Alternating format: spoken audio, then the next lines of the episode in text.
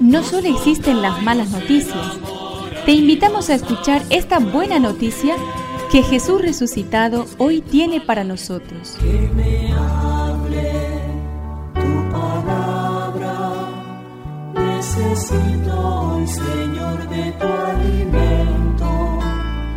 Hoy en todo el mundo se escuchará esta palabra. Lucas 10 del 38 al 42. Jesús entró en un pueblo y una mujer que se llamaba Marta lo recibió en su casa. Tenía una hermana llamada María que sentada a los pies del Señor escuchaba su palabra. Marta, que estaba muy ocupada con los quehaceres de la casa, dijo a Jesús, Señor, ¿no te importa que mi hermana me deje sola con todo el trabajo? Dile que me ayude. Pero el Señor le respondió, Marta, Marta, te inquietas y te agitas por muchas cosas, y sin embargo pocas cosas, o más bien una sola, es necesaria.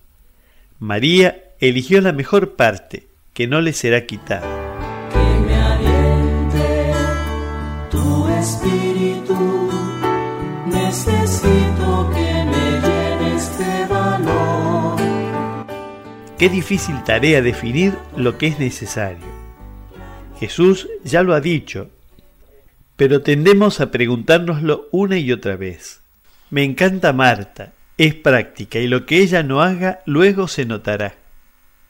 Me encanta María, más sosegada y perdida a los pies del Maestro. No hay que separarlas, hay que llevarlas unidas en el corazón y en las actitudes, en el hogar, en el trabajo, pero no dejar lo más necesario. Mientras la parte de Marta que llevamos dentro trabaja, la parte de María susurra alguna palabra del Señor.